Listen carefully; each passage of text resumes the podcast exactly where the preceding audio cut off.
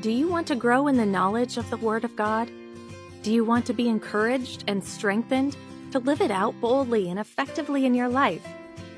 Welcome to the Open Hearts in a Closed World podcast, a podcast where women meet together to model and grow in Christ through the Word of God, as it says in Hebrews 10:25, encouraging one another, and all the more as you see the day drawing near. We are so glad you are taking the time to be with us. So get ready. Now here's your co-hosts, Brooke Bartz and Erin Coates, to talk, strengthen, build up, come alongside, and encourage you as women to live life verse by verse. Hello, ladies. We are so glad you are back with us. It has been a while since we've been able to do our Open Hearts podcast. Erin and I, for the month of July, we had the Open Hearts conference, and so we did that. So we kind of took a break. We've been preparing for that, getting everything ready to do that. And so we're glad to be back with you. And we are doing 2 Timothy 1:8-11 for this podcast. And I want to say thank you again to the Bar Network. That is the part of the Bar Network is a group of podcasters. And we are all together. We are biblical and reformed. And so we are on that network. So I want to say thank you to Dwayne Atkinson for that. And then I want to say thank you to Brandon Kimber of AGTV. You can also watch Open Hearts in a Closed World on our YouTube, our podcast, as well as the conference. And so we're great. We're excited to be back again to do the next part of our series on 2 Timothy. So Erin is going to pray for us, and then we're going to get started. So, yes. Okay, let me pray. Father, we thank you so much for your word. We thank you that you have written down for us through your Holy Spirit words that tell us the truth, put a light upon the gospel, and show us who the Lord Jesus Christ is so that we can be reconciled to you. We thank you so much for the book of 2 Timothy and just these verses that we're going to go through, and we're going to see your power on display in so many various aspects of the Christian life that we handle on a daily basis. And so we just pray that your Spirit would guide us and lead us into all truth, that you would allow us to have clarity of mind and help us to stay away from error, that we would be able to build up women to be able to live faithfully according to your word and live out the Titus 2 ministry in their heart and in their homes, so that you are glorified and that your word is not blasphemed. So we just pray you would be with us and that you would help us, Lord. In Christ's name we pray. Amen. Amen. All right. So we are the slow and steady. We're going to win the race, right? So we are on, is it lesson 4? For some reason, I thought we were on lesson 3, but we are on lesson 4. And we're going through 2 Timothy 1:8-11. So I'm just going to read the passage, and it says, "Therefore, do not be ashamed of the testimony of our Lord or of me, his prisoner, but join me in suffering for the gospel according to the power of God, who has saved us and called us with a holy calling, not according to our works, but according to his own purpose and grace, which he granted us in Christ Jesus from all eternity. But now has been revealed by the appearing of our Savior, Jesus Christ, or Christ Jesus, who abolished death and brought life and immortality to light through the gospel, for which I am appointed a preacher and an apostle and a teacher." And so we have Paul here still talking to Timothy. We know that Paul is imprisoned. This is his last leg of the race. He is a political prisoner under the rule of Nero, and he is sitting in a dungeon, and he has written this most beautiful letter to Timothy as he passes the baton of truth to his apostolic delegate. And Timothy obviously is feeling all of the things he would be feeling as his father in the faith is facing death and his most beloved friend. So he's not only his father in the faith, he is his trusted friend and ministry partner. There is nobody with whom Paul has more kindred spirit than Timothy. And so Timothy's just feeling probably a little bit of fear and anxiety as he faces what What am I going to face as my father in the faith is taken out of the way, and I'm going to have to be the one that leads the charge now? And so he probably has a little bit of timidness in his personality where he is starting to maybe back away, or Paul is afraid that he is going to back away. And so he's telling him that he has not been given a spirit of fear, and that he is supposed to use his spiritual gifts in a way that shows the power of God on display, and that Paul reassures his salvation that he knows from his grandmother and his mother, that they were faithful to teach him the sacred writings, and that he was not to have a spirit of timidity. He was not to allow not only what was going to happen to Paul to have him back down from speaking the truth and faithfully serving with his spiritual gifts, but that he was everything he would face after Paul is gone until the day that he dies. And we know that Timothy is imprisoned after that. Hebrews tells us that he's finally been released. So, but we know that he is going to face everything that a faithful believer in Christ faces, and that is going to be persecution. And so here, Paul starts with the word therefore. He is not to be ashamed of the testimony, because God has given him a spirit of power and love and of discipline. He now is to live in that gospel power, and that he is to faithfully see that in the outworking of his life through faithfully serving in the position that God has given him as an apostolic delegate, and to put elders in place and to make the church strong. And so we just see this beautiful passage here that is so jam-packed full of suffering, and that God has called us and he has given us a holy calling. We have been saved by grace alone through faith alone, and that he really emphasizes the resurrection here and immortality. And what an encouragement that would have been to Timothy as he's looking down the road that he's going to have to walk, and what is ours in future glory. And so there's just so much encouragement from this passage that we can glean from today. And so Paul just starts there with the therefore, and because Timothy was saved and he was given these gifts, he was not to shrink back. He was not to shrink away. He was not to be, he was not to be ashamed. He was to be unashamed of Paul and the Lord. And he was to be fearlessly loving by the Spirit in a self-controlled life, and to be faithful with the Lord's testimony. So that's our recap. Yes. And, you know, we can do these things. We can have power, love, sound discipline because of, like, therefore, because we have these things, we don't have to be ashamed of the testimony, right? The living words of Christ. So we don't have to fear, because God has given everything that we need through the Spirit when he imparted the Spirit to us when we were given the gifts. And so they were given these gifts that make them teachers and preachers of the word of God. And so just as Paul has carried the flame, you know, so faithfully, and he's trying to kindle that in Timothy, Timothy also has these gifts, right? And so he doesn't have to be afraid, and he has that self-discipline. He has that sound mind. He can be self-controlled, and he can think with sound judgment, and all these things are going to help Timothy, right? As he has to carry the baton. If Timothy was afraid, if he wasn't encouraged, Paul is encouraging him by saying, no, therefore, because you have these things, right, that we've learned about in the previous verses, like Erin said, you don't have to be afraid, and you don't have to be ashamed of the testimony of God. And so I think that's so important as we talk about that, because we as well have the Holy Spirit, right? We have been given the Holy Spirit, and therefore, we do not have to be ashamed in where we live with the persecution that we're going to be facing. And we need to see ourselves as well as it says, therefore, do not be ashamed of the testimony. So the living words of God. Paul is also a living testimony of God's faithfulness through him, through suffering, because he's endured. He's run the race, like Erin said.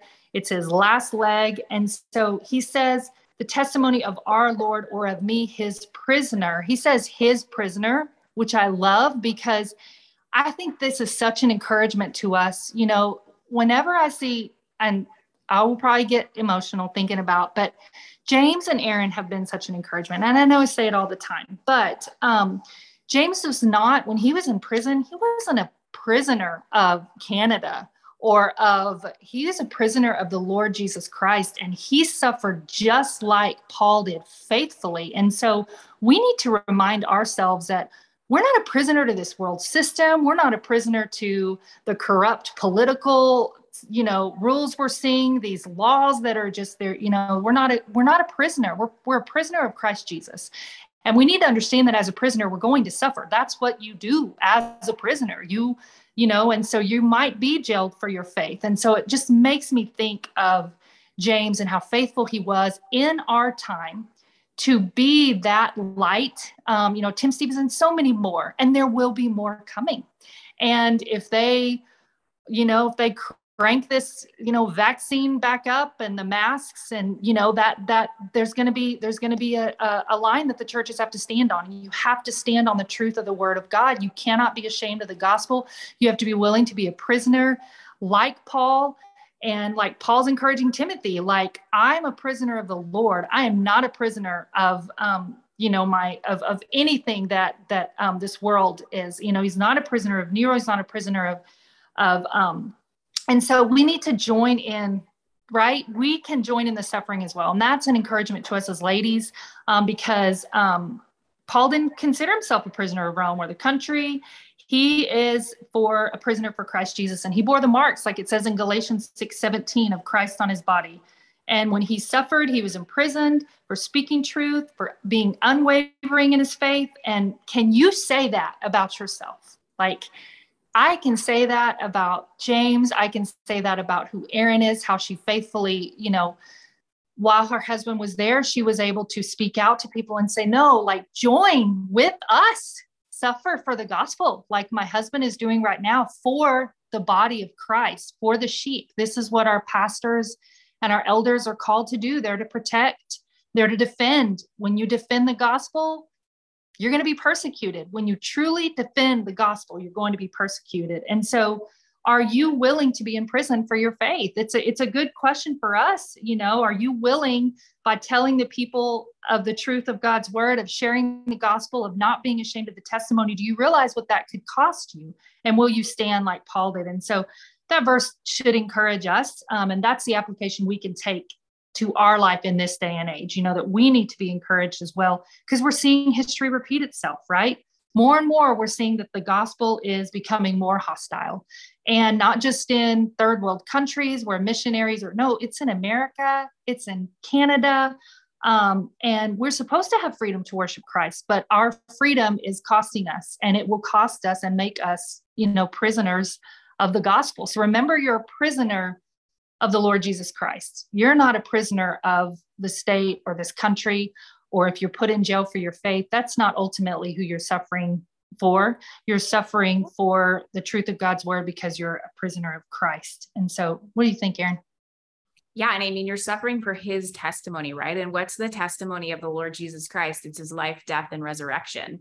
And so and not only that, but we're called to this holy calling, this holy living and a holy life, that as we are set apart to be the bride of Christ, there's a certain way he's asked us to live. And so when we suffer because of his testimony. His testimony is our testimony. You know, when we were going through what we were going through, and people are saying just wild things like, aren't you worried about your testimony? It's like, what's my testimony? My testimony is the resurrection, is the life, death, and resurrection of Jesus Christ, the only means of salvation. And that's my testimony. People hate me because of that. That's not on me, that's on them. And so I think if you're not suffering for the gospel or the Lord Jesus Christ, you really have to ask yourself, am I ashamed? Am I ashamed? And it can come in varying degrees. It may not be, you know, you have to stand up and open your church when the government is going to jail you. It may be little things like being faithful to share the truth with people who are, you know, living in the world in your family. Are you being faithful with sharing the gospel? Are you being faithful to even pray in public? Do those things cause you anxiety? Or, you know, there's varying degrees in ways which we show we're ashamed. And so if you're not, and varying degrees of suffering.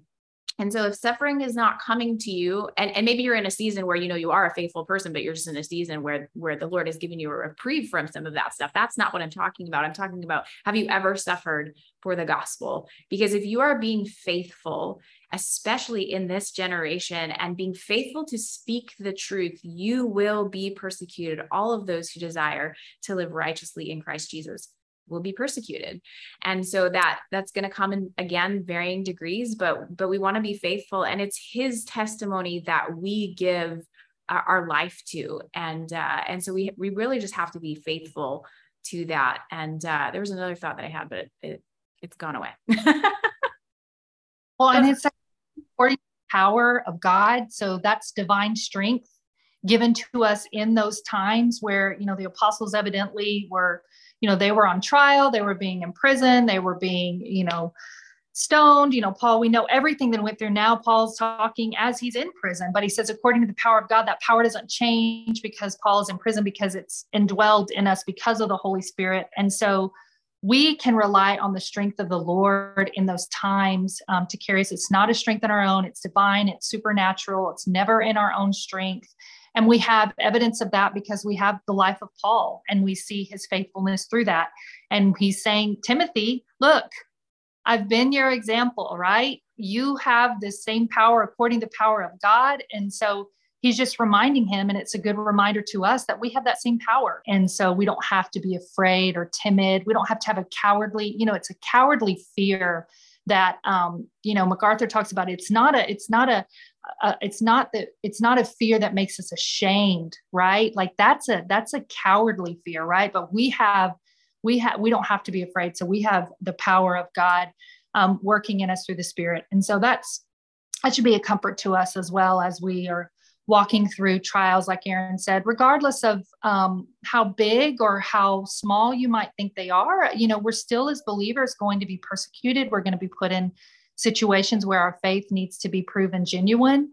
And we need to remember that we don't do those things in our own strength. We do in the power of God. So.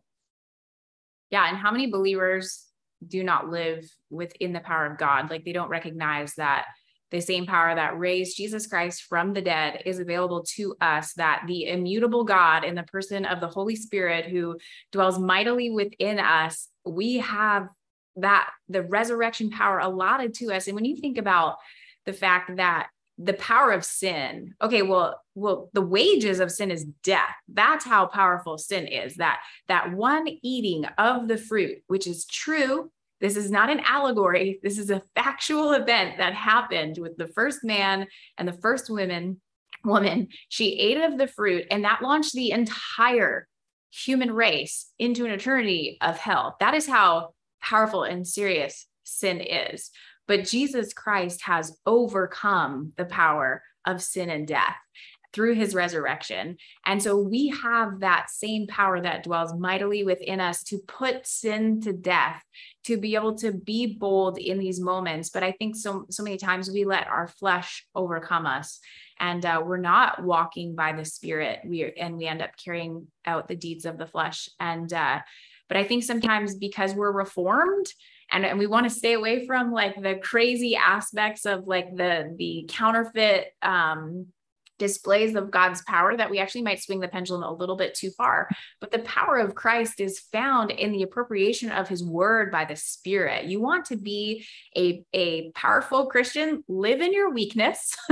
Let the power of God be put on display in you, because his power is sufficient and his power is made perfect in your weakness, 2 Corinthians, and live according to his word. That is like a powerful Spirit-filled life.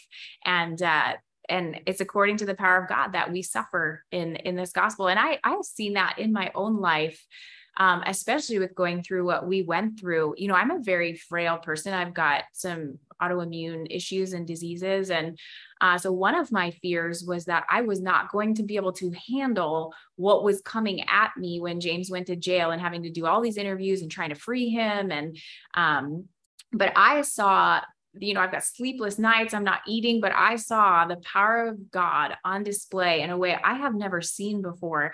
And that's why we don't have to fear suffering, because the grace of God and the power of God is put on display in a way that we can just know him more and see him work in such a mighty and powerful way. So we don't have to fear suffering, because actually those are moments to know him better and to see those things on display. And, you know, I was saying to somebody the other day, I said, it's really, you know, you don't love suffering. Like we don't have a martyr's complex here, but I will admit to you, since the government has kind of eased up a little bit on us, I am starting to see and apathy and indifference starting to come back to God's people, and even having to wrestle it in my own heart, like, what is going on here? But when you are suffering for something for the cause of Christ, all of those things fall away. The world falls away, distractions fall away, and you are set on the Lord Jesus Christ and what his plan is. But not that you have the martyrs complex and you love suffering, but you actually recognize the benefit of it and how it sanctifies you. And there's a boldness in you to speak the gospel. And so if you ever hit suffering in a way like that, don't be afraid of it. Just trust the Lord, and he is going to give you everything you need to be able to face that for his glory. You know, Romans 14:8, we live for the Lord. We die for the Lord. Therefore, whether we live or die, we are the Lord's. And we can rest in that, right? We know that God is going to give us all things we need, because his word is truth, and he promises us that he will be with us. And so we don't have to be ashamed. And, you know, I was thinking about what are some practical ways that you can teach your children, your church, not to be ashamed of the gospel. I think about with Claire, some practical ways. Obviously, like, the word commands us to pray, to not fear, we're to continually be sanctified by the renewing of our mind. The way we do that is we stay in the word, we read it, we know what's going on. We need to have wisdom in this time. We need to be discerning. We need to see what the culture is saying, and we need to be able to refute those lies with the word of God. And, some practical ways just to strengthen your children to understand and not be ashamed of the gospel is, we read biographies, and think about Whitfield, and think about these men that were so godly that were able to continue to stand. And there's some great resources. We've been listening to MacArthur's podcast, and so we will listen to that. And that's always just such a strength to hear. And you talked about Russia and Ukraine and how he's continued to just pour forth truth to people, even in the midst of their dire suffering. And you hear their testimonies, and they're another example of a living testimony. And they're they are being persecuted for their faith. And so letting my daughter, letting Clara see that this is not just an immune, like, isolated, the body of Christ worldwide, the universal church, the local church. If we are living for Christ faithfully, we're going to be persecuted and not, and so I think there's also Roadmap to the Truth with John Fabares. It's on AGTV. That's been really good because he asks a lot of cultural questions with college students. And I think that's good because he obviously takes what they're saying, and then he gives them the word of God, the truth, and he defends the gospel that way. And those are good things as we are trying to help our children to not be ashamed of the gospel. And, the more we read, the more we study, the more that God gives us that strength, because we're being built up in the Spirit of God to be able to handle and refute. But you can't do that if you're not praying and reading and studying and knowing that power of God that is sufficient to raise Christ from the dead. Like Erin said, that same power lives within you. And so through the Spirit, and we are called to not be ashamed, to not be afraid. And so we live for the Lord, we die for the Lord. Therefore, whether we live or die, we are the Lord. So I love that verse in Romans 14:8. And it's just another great reminder. So John MacArthur says this, I love this. No matter how gifted a person may be, how well-trained, biblically literate, astute, articulate, and no matter much opportunity or privilege he may have, if he lacks spiritual courage and commitment, he will not speak and act effectively for the Lord, right? Like, you've got to have that spiritual boldness, and you've got to trust the Lord in those times that he's going to provide that through his Spirit to you, because his word is adequate, and that's what builds us up. And we don't have a spirit of fear. So we're to not be ashamed, and we're to join in suffering for the gospel and for the testimony for the name of Christ. Like Paul is, just trying to keep, just putting these truths in front of Timothy as he's speaking to him. And, we talk about Philippians 1:12 and 14. We know that in the imprisonment and the cause of Christ has become well known throughout the whole Praetorian Guard and to everyone else. and that most of the brethren trusting in the Lord because of my imprisonment have far more courage to speak the word of God without fear. Like Erin said, you're going to see apathy start creeping back in.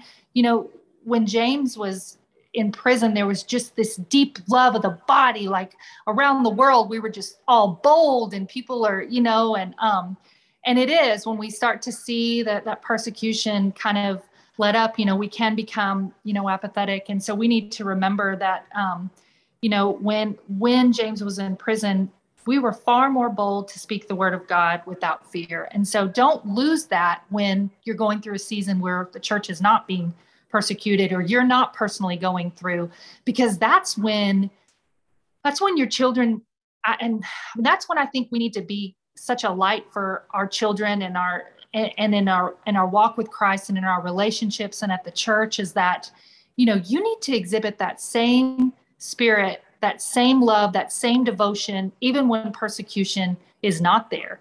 You know, you need to be bold for Christ in all ways, because you will become apathetic. And you know, the neighbor that you were going to witness to, you know, you can kind of pull back on that a little bit. But when you see the church under fire and you see these things happening, that's when people want to get bold for the truth. I think we need to remember that we have that same spirit all the time. God's given us that, and we need to continue to not shirk away. Sometimes when you're forced on the spot, you have to make a decision, but those decisions should always be the same. They should always be for Christ. We should never be ashamed of the testimony, whether we're in persecution or not. And, you know, that's the afflictions for the gospel. And it's not suffering, MacArthur says, for sinful actions, right? It's suffering for persecution for the truth of the gospel. And it's active. It's an active suffering. So if you're active in your faith with Christ, then when you suffer, your faith is going to continue to be active. Join in the suffering. This is active because we know that this world is fallen and it's not going to be perfect until we're in glory, where there's no more sin, there's no more injustice, there's nothing. So we have that promise from Christ that he's returning, that we're going to be like him in glory. So we don't shirk back. We don't hold fast. I mean, we hold fast. You know, let us hold fast to the confession of our hope without wavering, for he who promised is faithful, Hebrews 10:23. And so that's important that we remember how we need to be. And I wanted to talk about, like, Erin, opportunities to share, to be faithful in suffering. Like, how do we grow that faith? Like, we talked about, we suffer for the gospel, you know, join me in suffering. Do not be ashamed for the testimony. We grow our faith through that, because we're bold to share the gospel, bold to not fall away or compromise or worry. You know, you can be tempted to choose the world when, you know, when persecution comes, you can be afraid and want to shirk back. And if I do this, then maybe I won't go to jail, or I won't, you know, do this. But Christ tells us the opposite, right? Like, if we are standing up for the gospel, then we're going to be hated. We're going to be persecuted. And so we need to remember the truths and the words of Paul as he's speaking to Timothy. And as women of God, we need to be bold and be willing to stand up for the truth. How do we grow in that faith when we are persecuted? Yeah. And it's so simple. It's hard to live out, but the answer is simple. It's love the Lord your God with all your heart, soul, mind, and strength through his word. It's the word of God through the spirit of God that gives you power in those moments, gives you grace in those moments. And so God has chosen to work through the power of his word. And so if we're going to suffer well, we need to know the scriptures well, and not only know the scriptures well, but like verse 9, he saved us, but he's also called us with a holy calling. And so we have to make sure that we are doing our best to put off sin, to repent, and to put on righteousness, and to be walking faithfully with the Lord in obedience. Why do you say to me, Lord, Lord, but you do not do what I tell you to do? Or, you know, abide in me and I in you, and obey my commandments. He's the true vine. We have to obey his commandments. If you love me, you will obey my commandments. And so one of the things that, you know, you're probably not going to stand in the moment of difficulty if you're compromising in your life. So let's say, like, you know, if you are dousing yourself with pornography, it's unlikely you're going to stand up against sexual sin like homosexuality, because you are guilty of a sexual sin in your own life that you're just unwilling to put away. And so we need to make sure, and we're not perfect. We're not going to do this perfect, but the trajectory of our life is holiness, that when the Lord shows us sin, we're putting it off. So that's a really powerful ways where our life gives testimony to gospel power, is that we're putting off sin and putting on righteousness. And that's another way that we really teach our children too. People would always ask me like, how are your children responding? And, how did you teach them? And it's like, well, we try to live faithfully. So when my kids watch my husband go to jail, they're not watching their dad do anything different than he does in his daily life every day. And that's standing on the truth and the word of God. And so he lives what he preaches. And so when he was arrested, it's because he's standing on the principles he's always held to in his life. And so that just spoke really loudly to my children of well, dad's not doing anything different than he usually does, or mom's not doing anything different than she usually does. We're just now on the world stage. So, which is a little uncomfortable, but so just living faithfully before the Lord. And I think that's just the Christian life. You love God with all your heart, soul, mind, and strength. And you love your neighbor as yourself. And the answer really is that simple. Now it's more complex when you're living it out. Right. Well, and I love what you said about, if you're indulging in those sins, or if you're living one way in front of people and behind closed doors, you're heavily involved in sin, like pornography or sexual sin, or those things don't bother you as much. So you let your kids watch this TV show or this movie, or then when it comes time to stand up for those things, you're not going to have as much discernment. Your conscience you're not going to be affected by the truth of God's word, because you're not standing against those things when you should be anyways. Right. And so that is a powerful, practical truth. Like, stay away from sin, stay away from those things that God abhors and detests. Right. Like, and so that you are ready when persecution comes about those things, you're able to live your life the same way that you should be before Christ. Like James does, this is how they live their life. This is what our children see. If I live a different life than what I'm portraying to my daughter, what am I saying about my faith in Christ? What am I saying about the power of God? What am I saying about the Spirit working within me? I'm saying that I want to choose the world. I want to choose my sin. And so why would I be bold to stand against it when it's hit me in the face, when I could just shirk back and maybe not have to go to jail, maybe not lose my job, maybe this friend won't like me because I didn't stand up for something I know she shouldn't be watching or reading.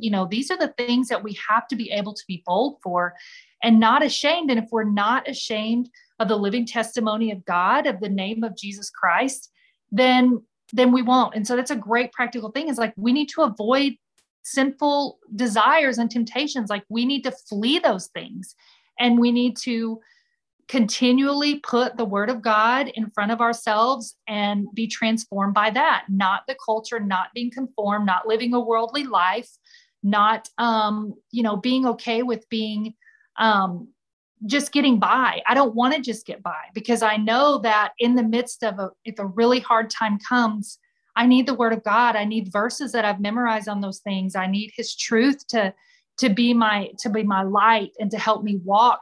And if I'm not reading it and studying it, if I'm not putting off sinful desires, I'm not going to be ready when that time comes. I'm just not going to be ready. So it was nothing different for Erin and James. Like, they lived that life out for their boys. Like, we modeled that for Claire. That's who we are, and that's important that they see that, because they are going to look to you in those times to say, mom and dad should look the same every single time. They don't want, we don't need to cower. We don't need to be ashamed of the gospel. And you're going to see more and more people start to be ashamed when more and more things come. Like, we've got abortion with Roe v. Wade. We've got LGBTQ. We've got critical race theory. I want to know how to talk to my daughter about these things now and be bold.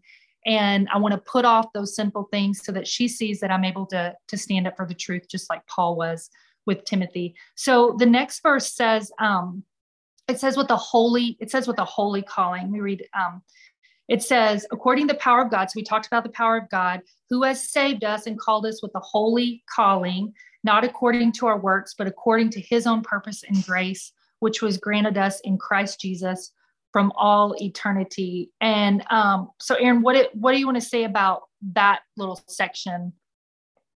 Yeah, I mean, obviously Paul is in prison because he's come up against Roman law, and it was enough for them to jail him. And so we are to view Paul's imprisonment that, he knew everything would work out for his good and the glory of God, and for the greater good of the people, even though they had abandoned him at his first defense.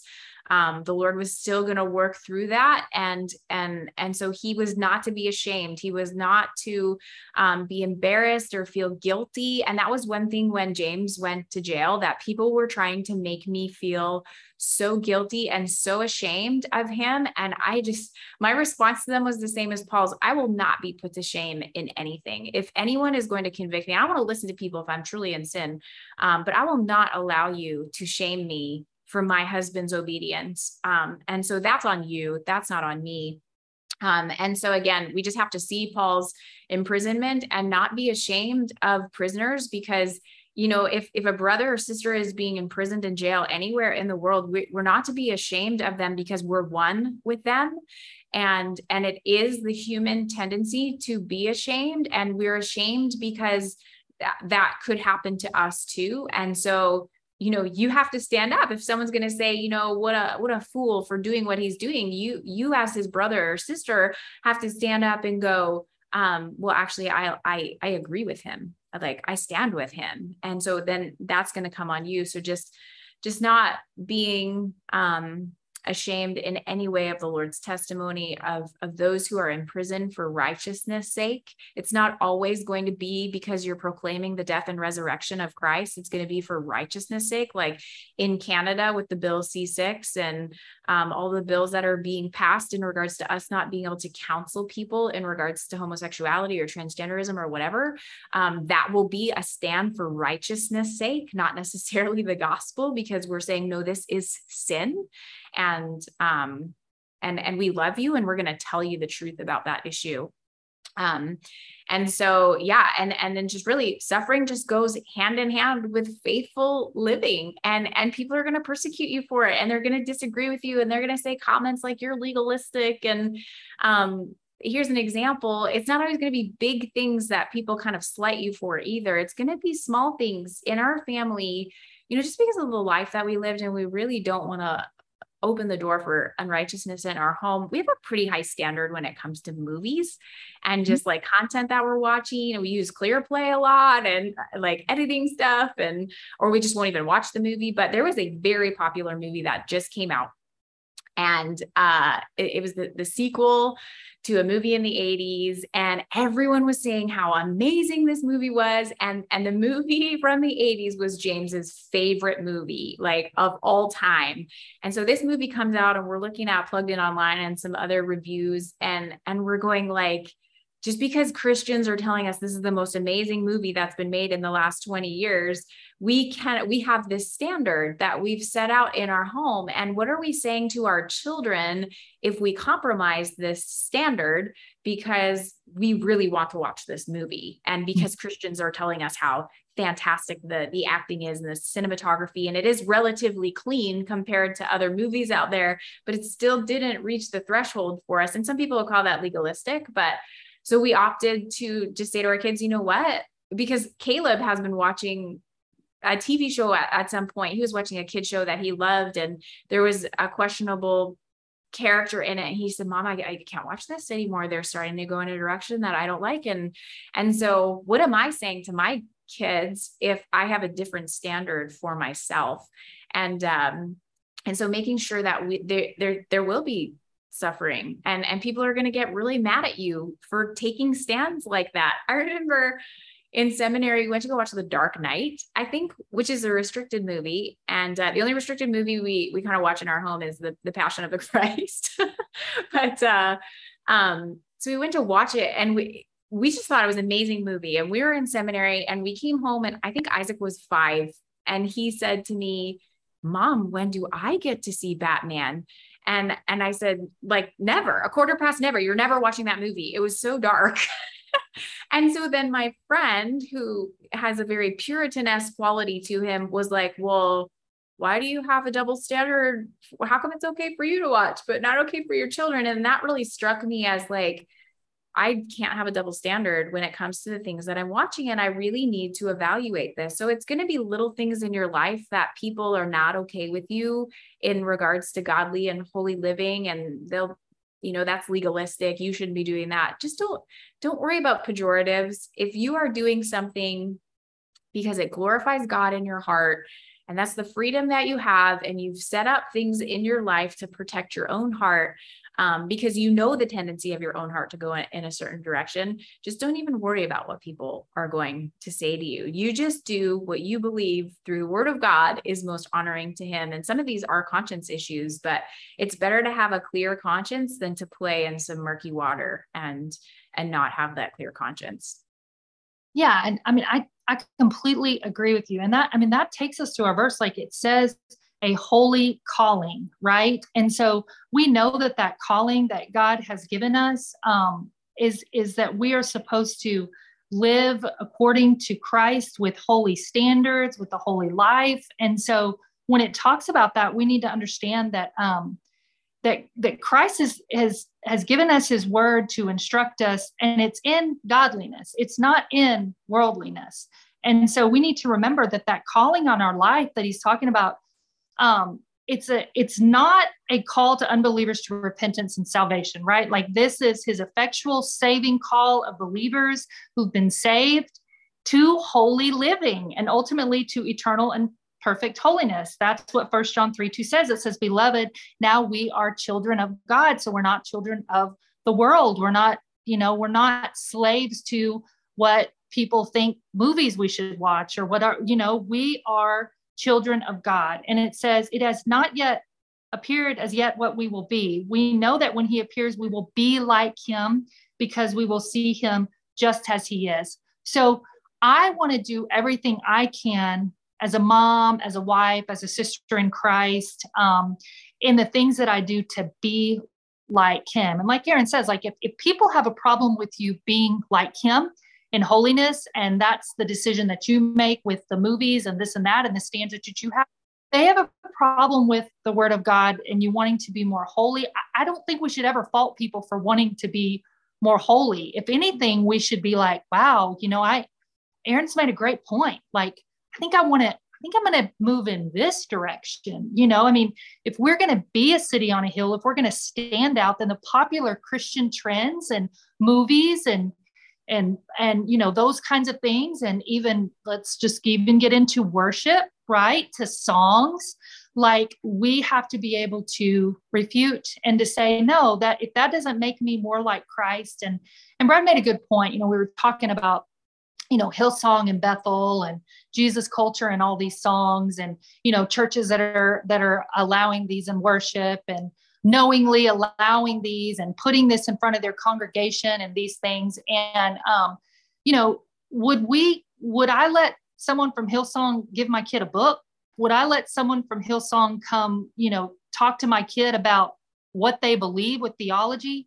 Well, then why would I want them to lead us in worship to the throne of God? Like, why is it okay to, so I think we have to want to live holy lives. And that is not popular.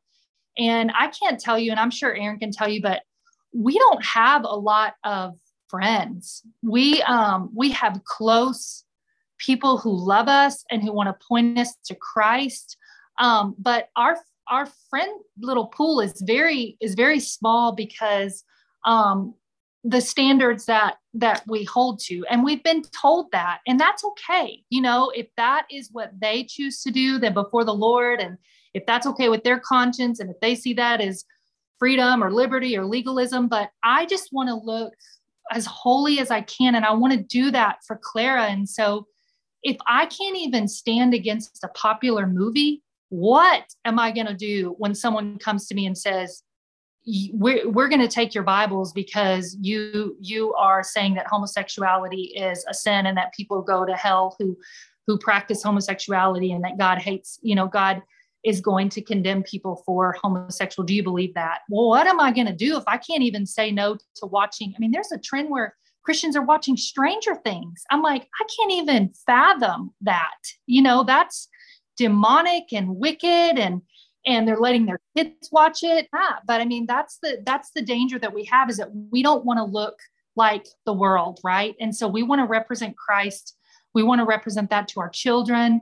We want to represent that perfect holiness. And so, and we can only grow in our holiness, and we won't be perfect till we get to glory. I know that, but I still want to strive to be holy in my living. And so, we know that it's according to his own purpose and grace, which was granted us in Christ Jesus from all eternity. So that tells us he predestined your life, your plan. It's his purpose, not your own purpose. And that's just with his grace. And so 2 Timothy 1:8-11 tells us Christ Jesus from all eternity, but now has been revealed by the appearing of our Savior Christ Jesus, who abolished death. And I'm going to let you talk on this because you'll do a beautiful job. And brought life and immortality to light through the gospel, for which I was appointed a preacher and an apostle and a teacher. So what do we learn from that? Yeah. And just quickly jumping back to, a holy calling, one of the aspects of a Titus 2 woman is she's pure. And it's like, we're not going to stand before the Lord and he's going to say, you know what, Erin, I just think you're just too holy. Never. He's going to say the opposite. I'm so tainted by sin and the curse and living in the world. I'm never going to get to heaven. And he says, you're just too holy, Erin. This is not going to happen. Yeah. I said enough. I don't need a controversial movie that has scenes or this and that to show me I'm a sinner. Like, I'm already doing that. Why would I head in that direction anyway for more sin? Like, I'm already sinning as it is, you know, like, why am I going to lead myself even further into sin than into holiness? And we can honestly say that the movies and the TV shows and those things and the music, like, if they don't stress holy living, then that's not going to bring me closer to Christ, right? Especially when it's got, we know, immorality or any kind of sin issue. We just should stay away from it. It should be that easy. Yeah. But we're sinful people. But like you said, we're not going to get to heaven and God's going to go, you know, you should have watched that because you were holy enough, and it would have been okay if you would have put that in front of your eyes. No, it's not going to be like that. So, okay. Yeah. And so the verse in, I think we're on day 4, right? Verse 10. Yes. In that, before the foundation of the world, the Lord has predestined. He has foreordained those whom he would save. And so the Father sent the Son to accomplish all of this work through being born as a man, the hypostatic union. We know true God, true man, and the one person, Jesus Christ, born up under the law, kept the law perfectly in thought, word, and deed, where we have not. We have broken every aspect of the law, because we know even to break one part of the law is to break the whole part of the law, as James says, but the Lord kept it perfectly. And so he was able to be our substitutionary atonement upon the cross. And he went there and he was beaten and he was marred and treated more harshly than any human being. The God of history being treated the way he was is absolutely heartbreaking. And then on that cross, the Father pours out his full wrath there as he drinks the cup of God's wrath. It's poured out upon the Son's shoulders for the sin of all of those who would believe, who have been foreordained by the Father. And so he makes an actual atonement for sin. He makes a particular atonement for a particular people, which makes it all the much more glorious to us. And we know that from John 17, where Jesus is praying to the Father that he has accomplished the work that he has sent him to do, and that there are an actual particular people that he is atoning for, and they're in the world, and there's going to be more who are coming into the fold. And so he's actually thinking about particular people with his high priestly prayer. And James has done a phenomenal job of preaching through that section on John 17. So if you have a chance to go back on the intercession of Christ, I think it's a 4-parter, just glorious content in that. And so he's making atonement for sin. He drinks every last drop. There is no wrath left for those who will put their faith and trust in Jesus Christ. And so he appeared for us, and he abolished death through his resurrection. And because he is resurrected, those who have died with Christ will be resurrected unto newness of life. And so we put off the immortal and put off the mortality and put on the immortal in the resurrection.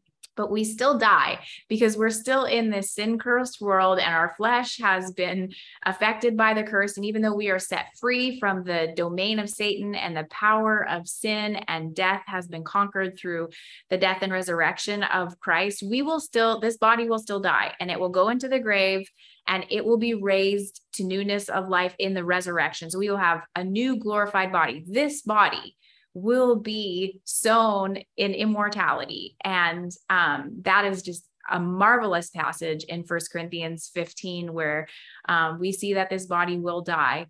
And so we see the power of God on display through the gospel in Jesus Christ. He has abolished death. He's nullified it. Which I looked at that word there. Okay. So the word abolish, if you look at the times that it is translated in the NASB, it says to make inactive or to nullify, released, done away with, removed, faded away, severed, brought to an end, rendered powerless. That's how that word is translated in all of the different scriptures in the New Testament. And all of those tell us just the fullness of what this word means, and that death for the believer has been brought to an end, and that we will put on that immortality through the resurrection when we see the Lord Jesus Christ face to face. And then by his power, he has also brought to light the gospel in the heart of those who are bound in sin and who are in the domain of darkness. And he shines the light of the gospel into their heart, and they become new creatures by being born again through a living hope.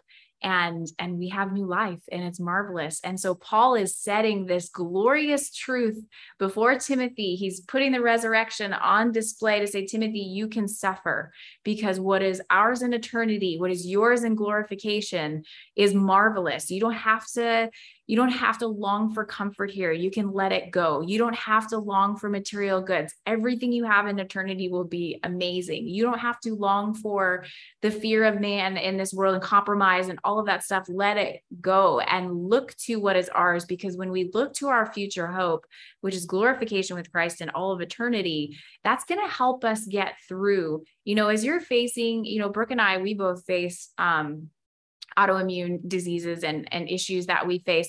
But one of the things that I know helps me get through it is I will have a glorified body. So I can, by God's grace, bear up under the pain that he has brought to me, the excessive fatigue, all of the stuff that comes with it. I can bear up under that because I am so excited about this new body that is going to be able to render the worship to God that I've always longed to give to him, but I feel like is lacking because of my frailty.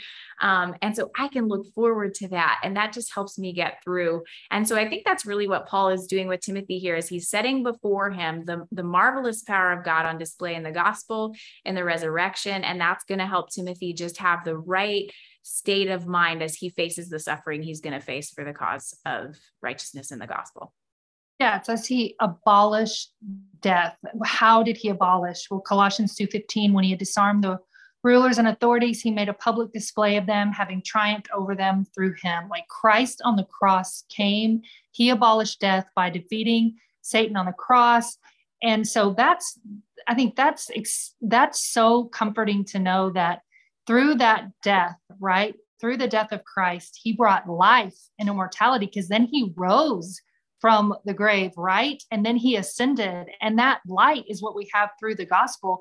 And then Paul says, for which I was appointed a preacher and an apostle and a teacher, because of the gospel, because of the birth, death, and resurrection of Jesus Christ, being the perfect God-man who came, who put on flesh, who came with immortality, but then veiled that on earth as a human, right? He had everything. He was tempted, but he did not sin. He was perfectly holy, because he then was able to carry out the plan of God on the cross to die for our sins, because he had to be a perfect atoning sacrifice. And who can do that but God, but the God-man? Then there's the immortality that he rose from the dead. And so that gives us such a hope to know that God, the true God, living because he rose from the dead, right? That's the light through the gospel. That's the hope we have from the gospel. He put on flesh. He brought the light of the gospel. We saw physical life and death and immortality. And, those in the Old Testament, they saw a shadow, but they didn't see what those New Testament believers, Christ rose from the dead. He appeared to him. He's got, he's got the scars, and they're able to see this God who they've put their whole faith and truth in, this active faith, actually become immortality. Christ rises, he's there. And that's the power that appointed Paul to be a preacher and an apostle and a teacher. And so that's just making Timothy aware, like, this is the power that we hold to, right? Like the entire, 2 Timothy 1:8-11, like we're learning how he's telling them, don't be ashamed of the testimony, have a holy calling, not according to works, but according to his own purpose. And where does that come from? The grace granted in Christ Jesus from all eternity, that has been revealed by the appearing of our Savior, Christ Jesus, who abolished death, right, on the cross, and then brought that life and immortality to light through the gospel. And that's what they were appointed to. And so it's just more proof for Timothy to hold on to, so that he won't become afraid or timid. And it's the same for us. It's the same encouragement that we have, knowing that our God put on flesh, he died, he rose, and we can put our hope in the light of the gospel through that, because it's true, because we know that he accomplished this on our behalf. And so that's what I have for that last part of 2 Timothy 10:11. Is there anything else you want to talk about with that, or add to that, or? Yeah. The resurrection of Jesus Christ in the glorified state, like he's in the resurrected body right now as like the God man who's in resurrected flesh, glorified flesh. And I think that really undoes the argument of the oneness view of God, because the glorified Son is seated at the right hand of God on the Father's throne right now. He has not taken his Davidic throne yet. That will come in the millennial kingdom when he takes the Davidic throne, but he is still king. He's still ruling. He's still reigning. He's still the same God from Isaiah 6, who was reigning before the incarnation. But just to realize, like, he hasn't taken the mode of the Holy Spirit, that there's one God in three people and three persons, and the Son is in glorified flesh. And so that really just tells us that God is Trinity, and three in one in three. And it's a glorious mystery, and something that is historic and orthodox that we have to uphold today. And that the fact that he's in the glorified state just tells us that he is a Trinitarian God. And then the last part is I think that we can conquer is, are there apostles today? And we would say, no, there are not apostles today, that there was some glaring qualifications of the apostles that took place. And number one, to be an apostle, well, first of all, the apostles laid the foundation. The apostles and prophets laid the foundation of the church. And so there's no need for that foundation to be relaid. That foundation has already been laid, with the chief cornerstone being Jesus Christ himself. And so we are to build with the spiritual gifts that God has given through evangelists, preachers, and teachers, to build on what Peter says in 2 Peter, where he says, I'm reminding you of what I've already reminded you of, and to be faithful of the truth, because that foundation for the church has already been laid. And that apostles, we know from Acts 1, when Judas was no longer an apostle because of a disciple, because of his disobedience, that when they were to choose a new apostle, that apostle had to be an eyewitness to the life, death, and resurrection of Christ, that he had to see that. And we know that Paul obviously had saw the glorified Christ on the road to Damascus. And people are saying, well, what if God has called me to be an apostle today? Well, we don't need apostles today. That foundation's already been laid. And then to authenticate who the apostles were, was through signs and wonders. And we even see that by the end of the New Testament, those are already starting to taper off. And we know that when Paul even says to Timothy, why didn't Paul just heal Timothy of his ailments with his stomach? Well, you know, he said, he doesn't, he says, drink a little wine for your issues. Don't just drink water only, drink a little wine so that you can have that bacteria help you with your stomach issues. And so we see that areas where Paul could have miraculously healed somebody or done something, he didn't heal Epaphroditus, who in Philippians had put his life on the line for the sake of Christ and had become very sick. Paul didn't heal him there. And so that was an authenticating mark to verify scripture, was that they did these miraculous signs and wonders. And these were not, oh, you know, you have something that we can't see on the outside. No, this was raising people from the dead. This was making blind men see. This was putting new limbs on people, miraculous gifts that authenticated the message until the fullness of scripture was written by the disciples and the prophets. And we now have the canon of scripture. We don't need any more. God has spoken. And so therefore now the men who speak the truth, speak the totality of the word of God. And again, the evangelists, pastors, and teachers are what we have today to minister to the body of Christ, to bring her to the fullness of maturity. Yeah. And so thankful for the triune God, right? Because who did Christ, he sent the Spirit to impart the gifts, right? And that's the power that we live in. That's why it says a power. And so we have that. We don't have to be afraid. Like we said, we've talked about power, love, sound mind. But how do we grow? We grow through the Spirit transforming us. And so that's who Christ left us with, the counselor, right? Who's going to instruct you. And so thankful for the triune God, because like Erin said, we have the immortality of Christ. We have God the Father, God the Son, the light of the gospel, and then we see the Spirit work so beautifully in our churches, right? Because these men have been gifted by the Spirit to be pastors and teachers, not apostles, right? And to carry out the calling of the church to be able to be effective for the growing up of the body of Christ. And that's what we need. That's what we need for our pastors and our elders, these gifts that they've been given.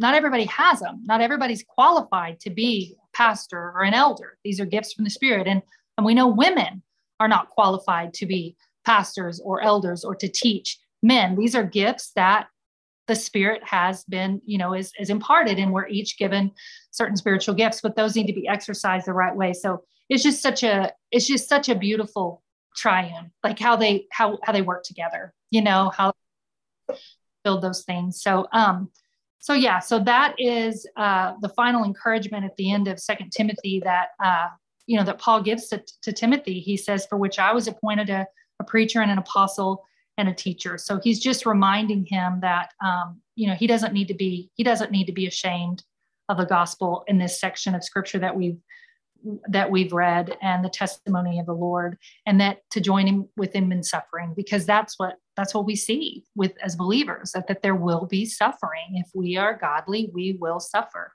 And so, yeah, that was, this might've been our longest section, I think, of scripture.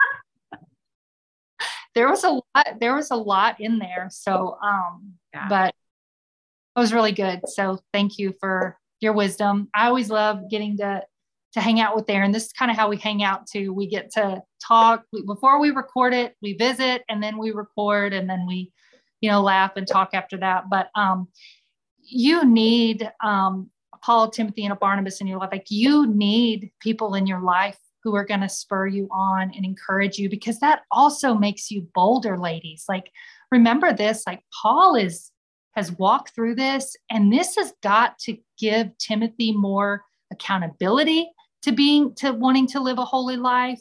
Paul is charging him to do these things, but he's there so that he can instruct him and build him up and grow him. And it would be so much easier if we were walking through persecutions, if we had someone like this in our life. So that's what Erin and I are praying for you, that you find a sound church with a sound pastor and elders. And if you're like, we talked about in Open Hearts, like having a mentor, a spiritually older sister in Christ, mature, wise, who can pour into you and can strengthen you.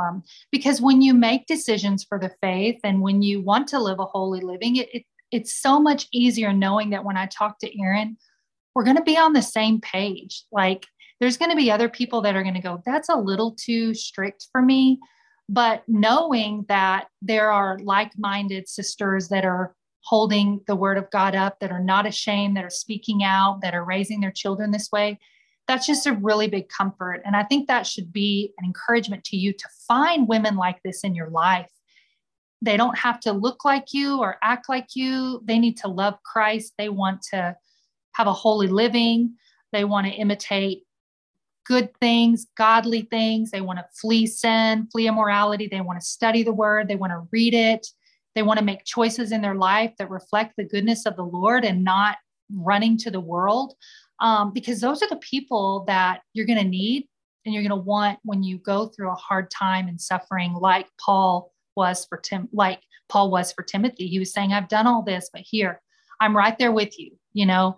And I know that, that had to be a comfort for Erin. I mean, for James, knowing that Erin was right there with him and that their church was standing right there with them, firm, holding to scripture. And so it's just a great reminder to carry these things out, these truths out in our life as well. So, Erin, with that, I mean, I'm just going to close us in prayer if that's good. Are you good? Yeah. Just one last note on verse 11 there, for which Paul was appointed a preacher and an apostle. If Timothy was ever questioning, you know, are you in jail and it's not lawful? He's reminding him this, I've been appointed to this, mm-hmm. who appointed him, the Lord Jesus Christ, by the will of God. And that would be such an encouragement to him. He's a faithful believer, follow his way. And that's exactly what you were saying. And just that, follow faithful women and faithful pastors and pray that your husband is a faithful husband. And if you're not married, then obviously that older woman in your life. But yeah, follow those people who have been called by God and gifted by God to the glory of God. Okay. All right. Well, let's pray, ladies, and then we'll sign off. So, Heavenly Father, thank you so much for this time that we get to gather with the ladies again to look at what it means to be a living testimony, to not be ashamed, to suffer for the gospel, to know that you give us that power through the Spirit working in us, that we don't have to be afraid or ashamed of the gospel, that we can live a life with a holy calling, looking and moving towards that day when we will be in glory, when there will be no more sin. But as we walk this earth, Lord, as women, as moms, as single women, as your children, that we would follow the model of Paul to be faithful in the midst of persecution and suffering, and that we would live that truth out like he lived out for Timothy, to show him you're not alone, so that we can be these kinds of children for you, children of the light who walk in goodness and truth, who model Christ for our children, for our husbands, for the unbelieving world, because we see how much darker it gets every single day. And so we don't want to be women who compromise in our walks with Christ. We want to be women who are diligent, who are alert, who understand what Christ did on the cross when he died for our sins, and that he was resurrected. And that's the light of the gospel. That's the beauty of the Lord that we serve. He is he is an all-consuming fire. He is a God who is slow to anger, because he wants to see people repent. So I pray that in this time that we would be bold for the gospel, that we would be sharing our faith, we would be living out the truths that we see even in this dark time, as Paul encourages Timothy to do. So, Lord, as we go forth from this time, would you take these truths that we've learned, and would you, in these scriptures, and would you remind these women to hold fast to the word of God, to find like-minded women, to want to be holy in the calling that they've been given, because they're saved. They're saved, and they'll persevere, Lord, because we know that you're a faithful God who will hold us to the end if we're truly your children. There's no one that can snatch us from your hand, no matter what comes, no matter what pains we suffer, no matter what injustices, no matter if we're jailed for our faith, no matter if our friends or our family turn against us, we have you, and you will hold us steady. You will keep us steadfast. And what an example to be able to look at scripture and see these faithful saints who are an example to us, a shining light, you know, just being on display as a living testimony. May we be that in our lives for you. May we grow in holiness and sanctification. May we study your word, pray, meditate on it. May we not be ashamed of the gospel as we go forth today. And it's in your son's precious name we pray. Amen. Amen. All right. Love you guys. We'll see you next time. Bye.